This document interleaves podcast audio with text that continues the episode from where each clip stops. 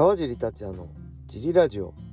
はい皆さんどうもです、えー、茨城県つくば市並木ショッピングセンターにある初めての人のための格闘技フィットネスジムファイトボックスフィットネス代表川尻がお送りします。はいそんなわけで今日もよろしくお願いします。えー、昨日の日曜日はえっ、ー、とね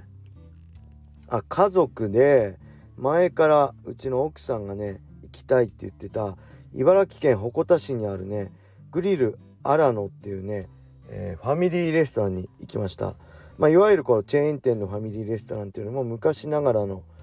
えー、ファミリーレストランみたいな感じですごいね行ったら、えー、ちょっと1時頃に行ったんですけどもう満帆でえっとね僕らが来た後からはねもう断ってましたね。もうお昼の部終了しましたみたいな。あと5分遅れてたらいけません。あの食べられませんでしたランチを。夜まで夜の5時半ぐらいまで待つしかなかったですね。危なかったです、えー、そのぐらい人気のお店で、えー、1時間20分ぐらいかけてつくばから行ったんで、えー、よかったです。これでもうダメですって言われたらねもう散々でしたね。はい。けど美味しかったですね。ほんと昔ながらのオムライスとか食べました。ステーキ丼とかねハンバーグとか娘も食べてましたね。はい。それでつくばに帰ってきてえー、とね何やった？娘がねスプラトゥーン3のなんか前夜祭みたいの今日昨日できたんですよね。それやってたんで僕は時間あったんで、えー、ジムに行ってウェイトトレーニングやりました。久々にね全身がっつり1日で 全身やっちゃいましたね。めちゃくちゃ疲労です。えー、まずウォーミングアップもしっかりコンプレフロスで全身ほぐしてで、えー、高重量低回数でフルスクワット、えー、ベンチプレスそして荷重懸垂あとシュラックですねバーベルシュラックやって、えー、その後ドロップセットであドロップセットっていうのはえー、どちょっとずつインターバルのせでちょっとずつ重さを減らしていく、えー、セットですね、えー、例えば20キロ、えー、10回やったらすぐ重さを変えて18キロ10回。で16キロ10回。14キロ10回。12キロ10回。って5セットずつ僕はやりました。そのドロップセットでダンベルを使ってえっ、とね何やったかな。ショルダープレス。アームカール、えー、フレンチプレス。サイドレイズ。をやりました。えー、あんまりねこう格闘技やってたバリバリやってた時はこういうあんまちっちゃい筋肉っていうかまりやってなかったんですよね。本当スクワットベンチプレス荷重懸垂ぐらいで。なんで、えー、久々にこんながっつり全身やってもうすごい疲労だったんで、えー、ケアもねしっかり、また終わった後も全身コンプレックス巻いて、えー、あのハイパースフィアっていうボール状の振動するマッサージで全身ほぐしてでその後サウナも行きましたね。ジムの近くの U ワールドってとこ映画館と一緒になってるサウナに行ってサウナ12分で水風呂3セット入りました。きつかったですね12分。サウナもね慣れてくるんですよね。昔試合前とか毎日行く時は特に2017年のバンタム級に挑戦した時は、えー、まあ、代謝良くするのもそうだし疲労回復もそうだし水抜きのために抜け具合を良くするためにも毎日サウナ行っててその頃はもうサウナね20分1セット入って水風呂入ってその後炭酸泉30分入って水風呂入ってもう一回30分炭酸泉入ってみたいな毎日やってたんで、えー、結構暑いので大丈夫だったんです。久々にやったら本当かなり久々にサウナ行ったらねやばかったですね。はい。そんな感じの日曜日です。でそれで今ちょうどラジオ収録しているとこです。はい。そんなわけでレターも行きましょう、えー、川尻さん小林さん時々よしこさんこんにちは。シュートプライド武士道時代からのファンのヨッチと申します。早速ですが質問です。1に出た、えー、平田樹選手2回の計量を失敗してキャッチウェイトでの試合になりました、えー、過去このレターが読まれる頃には試合は終わっていますがそこで明日のあ前日の1 160の解説をしていた青木真也選手が吠えに吠えていました。前回の失敗の時はかばってやったけど今回はかばいきれない原因はアーセンだと真意は別として尿比重値の指定は選手の安全面を考慮してのものですがやはり厳しいですね。私も10キロランして30分腰に浸かるだけで尿は真っ黄色になります。水抜きを極力せずに減量するのはかなりしんどいものなのでしょうか。教えていただければ幸いです。はいありがとうございます。えー、もうズバッと言うとね水抜きを極力せずに減量するのはかなりしんどいものではないと思います。僕的には僕個人的には。これなんでかっていうとワンの計量って他の命名団体とちょっと違うんですよね、えー、なんでかっていうと昔ワンで水抜きを無理にしすぎて倒れてね亡くなってしまったファイターがいたんでそれから計量方式が変わったんですよね。えー、まあ日本でいうライト級雷神でいう71キロ USC だったらポンドなんで70.3キロなんですけど1のな、えー、ライト級は青木真也とかこの前秋山さんが戦ったね時は1階級より77キロぐらいなんですよね 77. 点何キロでしたっけ？なんですよねだから1階級水抜きはしちゃダメだその代わりに尿ハイドレーションテストって言って、えー、尿の中の水分値を測りますよだ水抜きはしちゃいけませんよその代わり1階級上のライト級でもウェルター級の77キロで OK ですよっていうルールなんですよね。なんで平田選手の戦った1のアトム級っていうのは、えー、52.2キロだったんですよねだから USC とかで言えばストロー級の階級1階級上の階級なんです。でそんな中で平田選手は計量1回目の計量でえっ、と 300g オーバー。でハイドレーションテストで、えー、規定の数値をクリアできずに再計量になりました。で再計量では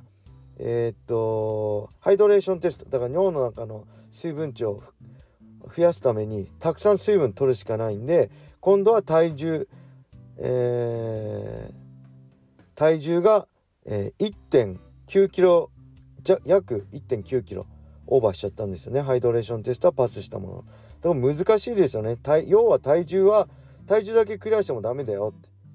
尿の比重値がハイドレーションテストもクリアしないとダメだよっていうことなんですけど1階級上なんで僕でがライト級で戦うとしたら77までで OK なんで僕がライト級で水抜きするのは73とかからなんで全然苦しくないですよね。でまあ僕はフェザー級でね USC 戦ってた時はもうかなり落とすの苦しかったですけどそれでも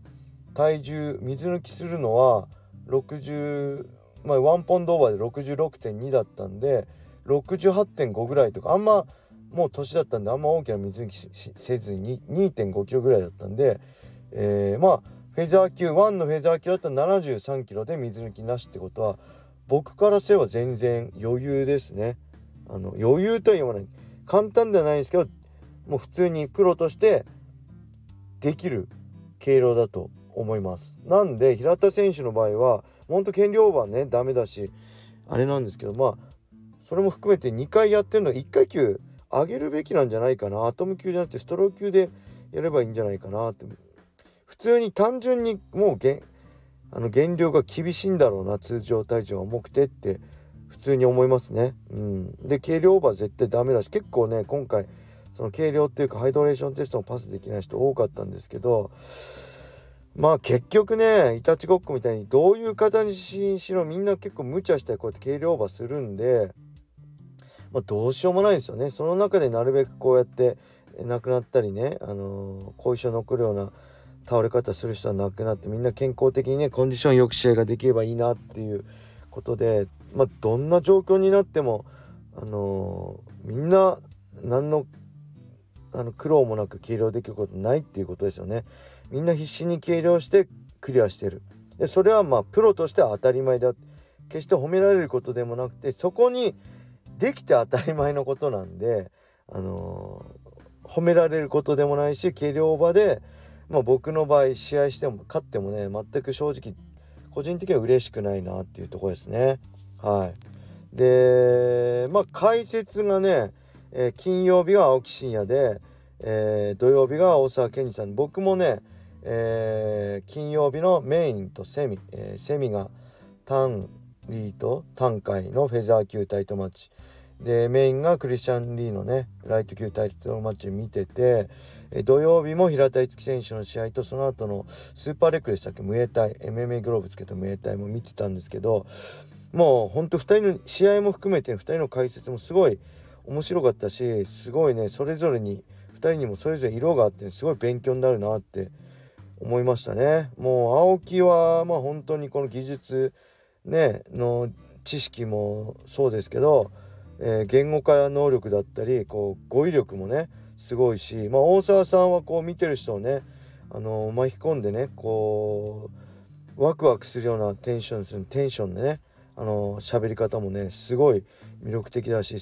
僕自身もね解説の仕事やらせていただいてるんですごい勉強になりました。うん、で僕のねこの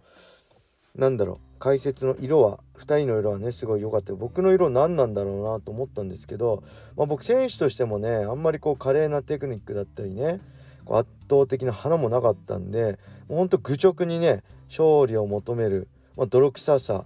まあ、強さをね求める泥臭さかなと思ってたんです。まあ解説もねまあ泥臭さって言ったらあれですけどもうほんとなんだろう。こう見てる誰でもね分かりやすい言葉難しい言葉あんま使わずに、まあ、MMA ってね打撃寝技ね投げってすごい動きのある試合が多いんでそういう中でもこう展開展開が変わりやすいからこそ、まあ、こうシンプル簡潔な言葉で、あのー、一瞬一瞬のねこの現状とかを伝えられるこの分かりやすさだったりね瞬発力を意識してるんでまあそういうとこかなってすごい思いましたね。でこれからもねすごいなんだろうまあ青木もそうだし大沢さんもそうなんですけど YouTube とかであの YouTube、えー、ワウワウの USC で高坂さんだったりね、えー、YouTube とかファイトバスでね水垣君や宇野さんとかのね解説も結構聞いてるんでいろんな人の解説をね、えー、聞きつつあなるほどこういう表現っていいなっていろいろ勉強していきたいなってねすごい思いました。うん、やっぱり聞くことって何よりも勉強になるんで、あのー、どんどんねこれからも積極的にいいとこあったらパクってパクって自分の解説に付け足していきたいなって思いました。はいそんな日曜日でした。えー、それでは皆様、えー、良い一日をまったね